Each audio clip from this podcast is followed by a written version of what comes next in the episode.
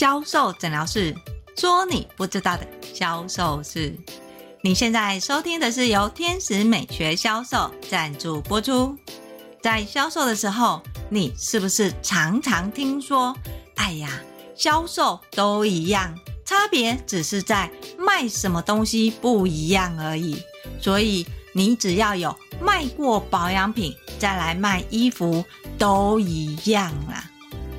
如果你也这么认为的话，那么你就陷入了销售盲点。销售卖什么都一样，这个其实是很危险的。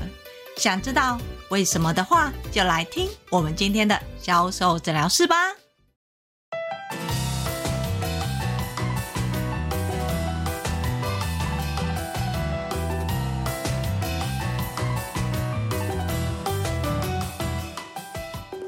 大家好，我是 Angel 老师。Angel 老师在培训销售人员的时候，最常听到老板跟主管这么跟我说：“老师，我跟你说，这个他有销售经验，他之前是卖衣服的，现在来卖保养品，所以我相信他的销售经验可以很快就上手，因为他可以把他卖衣服的经验拿来卖保养品。”通常只要老板这么认为的话，我都可以预先知道这个销售人员他的压力有多大了。因为对销售人员来说，虽然同样是卖东西，如果你认为销售人员本来就要会卖东西，他之前卖衣服，现在卖保养品，诶，只是东西不一样。销售还是一样啊，所以其实没有差。只要你这么认为，没有给予完整的教育训练，你没有告诉销售人员这个商品它的特色、优势，甚至于他要怎么样去卖这个商品的话，让销售人员自行去摸索，凭着他往常买不同产品的经验。我相信这个销售人员，他很快就会阵亡了。我们一般常常会看到的是，销售人员会告诉 Angel 老师说：“老师，我以为卖东西都一样，可是我觉得还是衣服比较好卖，保命好难卖哟。你看。”衣服客人穿上去马上就有感觉，可是保养品，你看这么多瓶瓶罐罐，觉得好像差一瓶、差两瓶都没有什么差别，所以我觉得我还是适合卖衣服。销售人员就会离职喽。好，那如果他卖的商品都是一样的。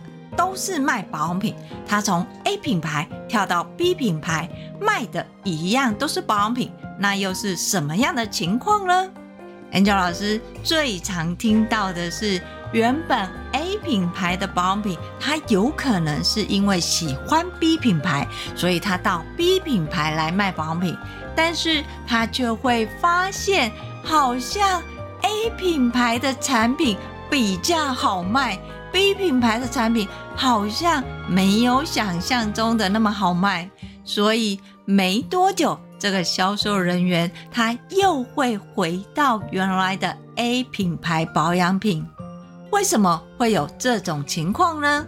这是因为我们人都会由熟悉到习惯。原本卖衣服的，因为他知道面对客人的时候，他说什么。做什么？怎么样跟客人互动？客人会买单，所以他已经熟悉了那一套的销售模式。等到他的商品不一样，虽然都是销售。但是对他来说很困难的是，他完全不知道客人的状况是什么。他今天在跟客人讲效果，到底要怎么样形容，或者是怎么说明，客人才会想要跟他买，这个都是他未知的。所以，只要商品的品相完全不一样，卖衣服跟卖保养品虽然都是销售，但是。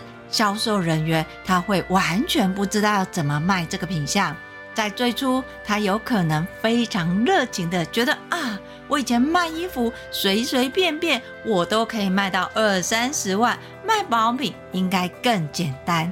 但是事实上，他就会发现，好像跟他的习惯还有他想的完全不一样，所以这时候他就又会回到卖衣服的产业了。另外一种，我同样都是卖保养品的，我从 A 保养品跳到 B 保养品的，这个又怎么说呢？以保养品来讲，我们其实看的是两个，你销售的是属于你个人还是品牌？一般来说，在品牌里的保养品，客人会因为品牌的大小产生不同的行为。所以，如果今天这个新的销售人员，他要么就是带他原本自己的客人，叫他的客人来 B 品牌跟他买，只是这样的情况可以维持多久呢？一开始的业绩。或许会不错，但是他会因为对 B 品牌特性跟销售的脉络不熟悉，最后会变成业绩的下滑。随着业绩目标越来越高，很自然的，他就会再找另外一个品牌带着他的客人离开了。但如果这个销售人员，他是在大品牌，客人因为大品牌进来的时候，发现销售人员好像讲来讲去，跟这个大品牌的粘着度没有那么的密切。例如，销售人员明明是在日系的保养品，日系的保养品可能是主打美白的功效。但销售人员原本是在欧系的保养品，它的强项是卖抗老系列的保养品。当销售人员面对品牌的新客人，用的是原来抗老的话术的时候，在这个时候，如果销售人员没有置入品牌的特色跟元素的时候，客人就有可能会产生迟疑，甚至比价。在迟疑跟比价的情况之下，他就很难达到成交的情况。就算客人愿意买，也有可能客单是不高的。在这样的一个情况之下，销售人员又会回想到以前在 A 品牌的情况，他会觉得啊，我以前在 A 品牌随便说说，客人就跟我买，现在到了 B 品牌，客人怎么这么难讲啊？我讲了半天，客人还在想好久，想也就算了，最后居然不跟我买。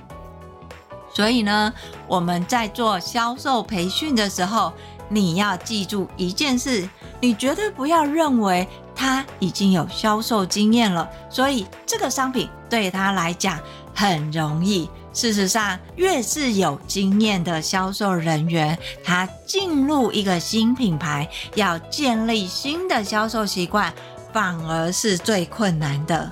我们都以为，因为你有经验，所以你知道怎么做。其实完全不是那么一回事，就是因为他有经验，他的经验可能不完全适用这边，所以你要让这个销售人员知道，在这个环境里面，通常大家都是怎么销售的。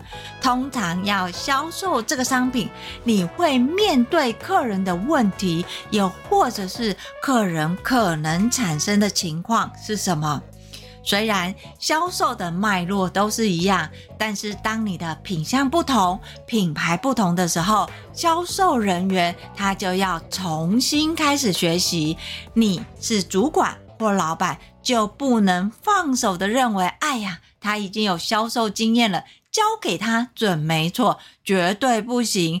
因为当你放手，没有给他方向，没有让他知道流程是什么，甚至于怎么做比较好的时候，通常这类的销售人员他几乎都待不久。这样其实很可惜耶，因为你知道吗？他有可能的业绩产值是三十万，而不是区区的一两万。你要让有经验的人在现在为他加分。而不是认为他有经验就要把他会的全部拿出来消耗掉。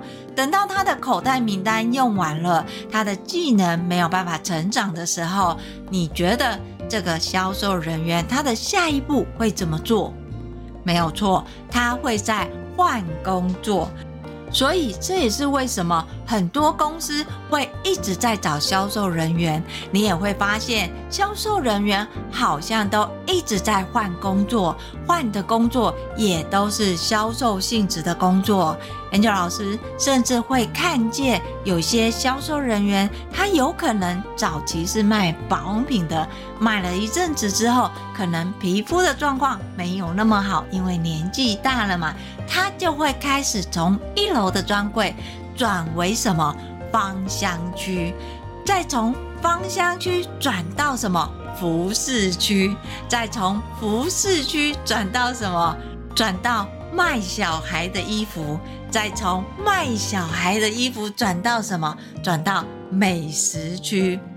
这个是百货销售人员很常见的一个生涯，从原本的一楼专柜到卖芳香专柜，到卖衣服，到卖童区，到后面的美食区，会有这样的情况。部分都是老板跟主管认为销售人员本来就要会销售，没有给他适当的培育。我们都会说，如果你今天你的业绩定十万块，下个月老板还会再定十万吗？在下个月老板还会定多少？甚至于明年的这个时候，老板的业绩会定比十万高，还是比十万低？如果公司的业绩目标是逐月成长、逐年调整的话，你又怎么会期望他用原来的技能去达到更高的业绩呢？如果他一开始的技能就可以达到更高的业绩，那为什么他会不做呢？身为老板或主管的你，不要认为说，哎呀，因为他刚开始没有经验，他后面有经验了，他就会知道怎么做了。这个是不对的。他有可能只是会卖这个商品，在销售的技能里面，我们都说。第一年，你的销售技能是提高成交率跟提高你的客单，这个是指你个人。但你的业绩要逐年成长，你第二年你就要学会怎么样去教别人提高成交率跟提升客单。等到第三年，你原本第二年你的专柜都已经可以达到业绩目标的时候。第三年，你怎么样带你这个团队去带其他的专柜，同时可以提升业绩目标？这个是老板要的业绩绩效，但是前提是，身为老板的你有没有提供这样的教育训练规划给你的销售人员呢？如果没有的话，只是一直在定高你的业绩目标，那。你觉得再优秀的销售人员，他会留得住吗？换句话来说，如果今天你都不提供资源，你也不提供培训制度的话，销售人员同样可以达到业绩目标。那么，请问销售人员会不会想要自己跳出去，再创一个品牌，或是开一个公司，自己为自己赚钱？会吧？所以，如果你想要留住好的人才，在教育训练，尤其是销售培训是非常重要的。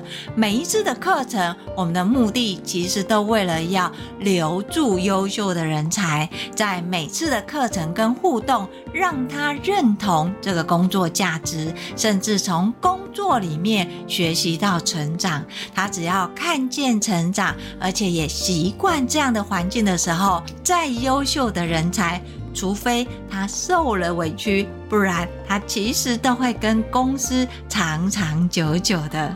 要是你不相信的话，你可以跟我约销售咨询，我会把培训的经验跟你分享，怎么样可以留住好人才，怎么样去规划跟培训你的销售人员，让你的业绩目标可以逐年达成啊。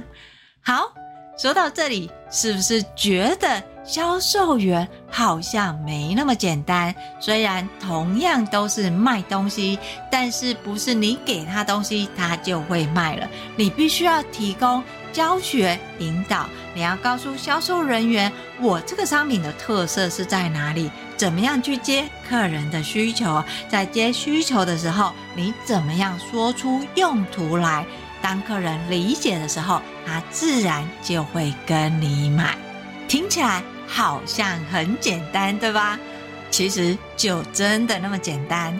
如果你是销售人员，不知道怎么做，你可以跟我约一对一的销售咨询，我会把联络的方式放在叙述栏里面。要是你想要持续的学销售，欢迎你搜寻 FB 的天使美学销售，那里定期都会有更新销售知识文哦。当然，最重要的是订阅销售诊疗室。销售诊疗室会固定在礼拜二跟礼拜六更新。礼拜二会教你你不知道的销售盲点有什么，礼拜六会告诉你你想学的销售魔法有什么。我是 Angel 老师。今天的销售诊疗室就分享到这里，我们下集见，拜拜。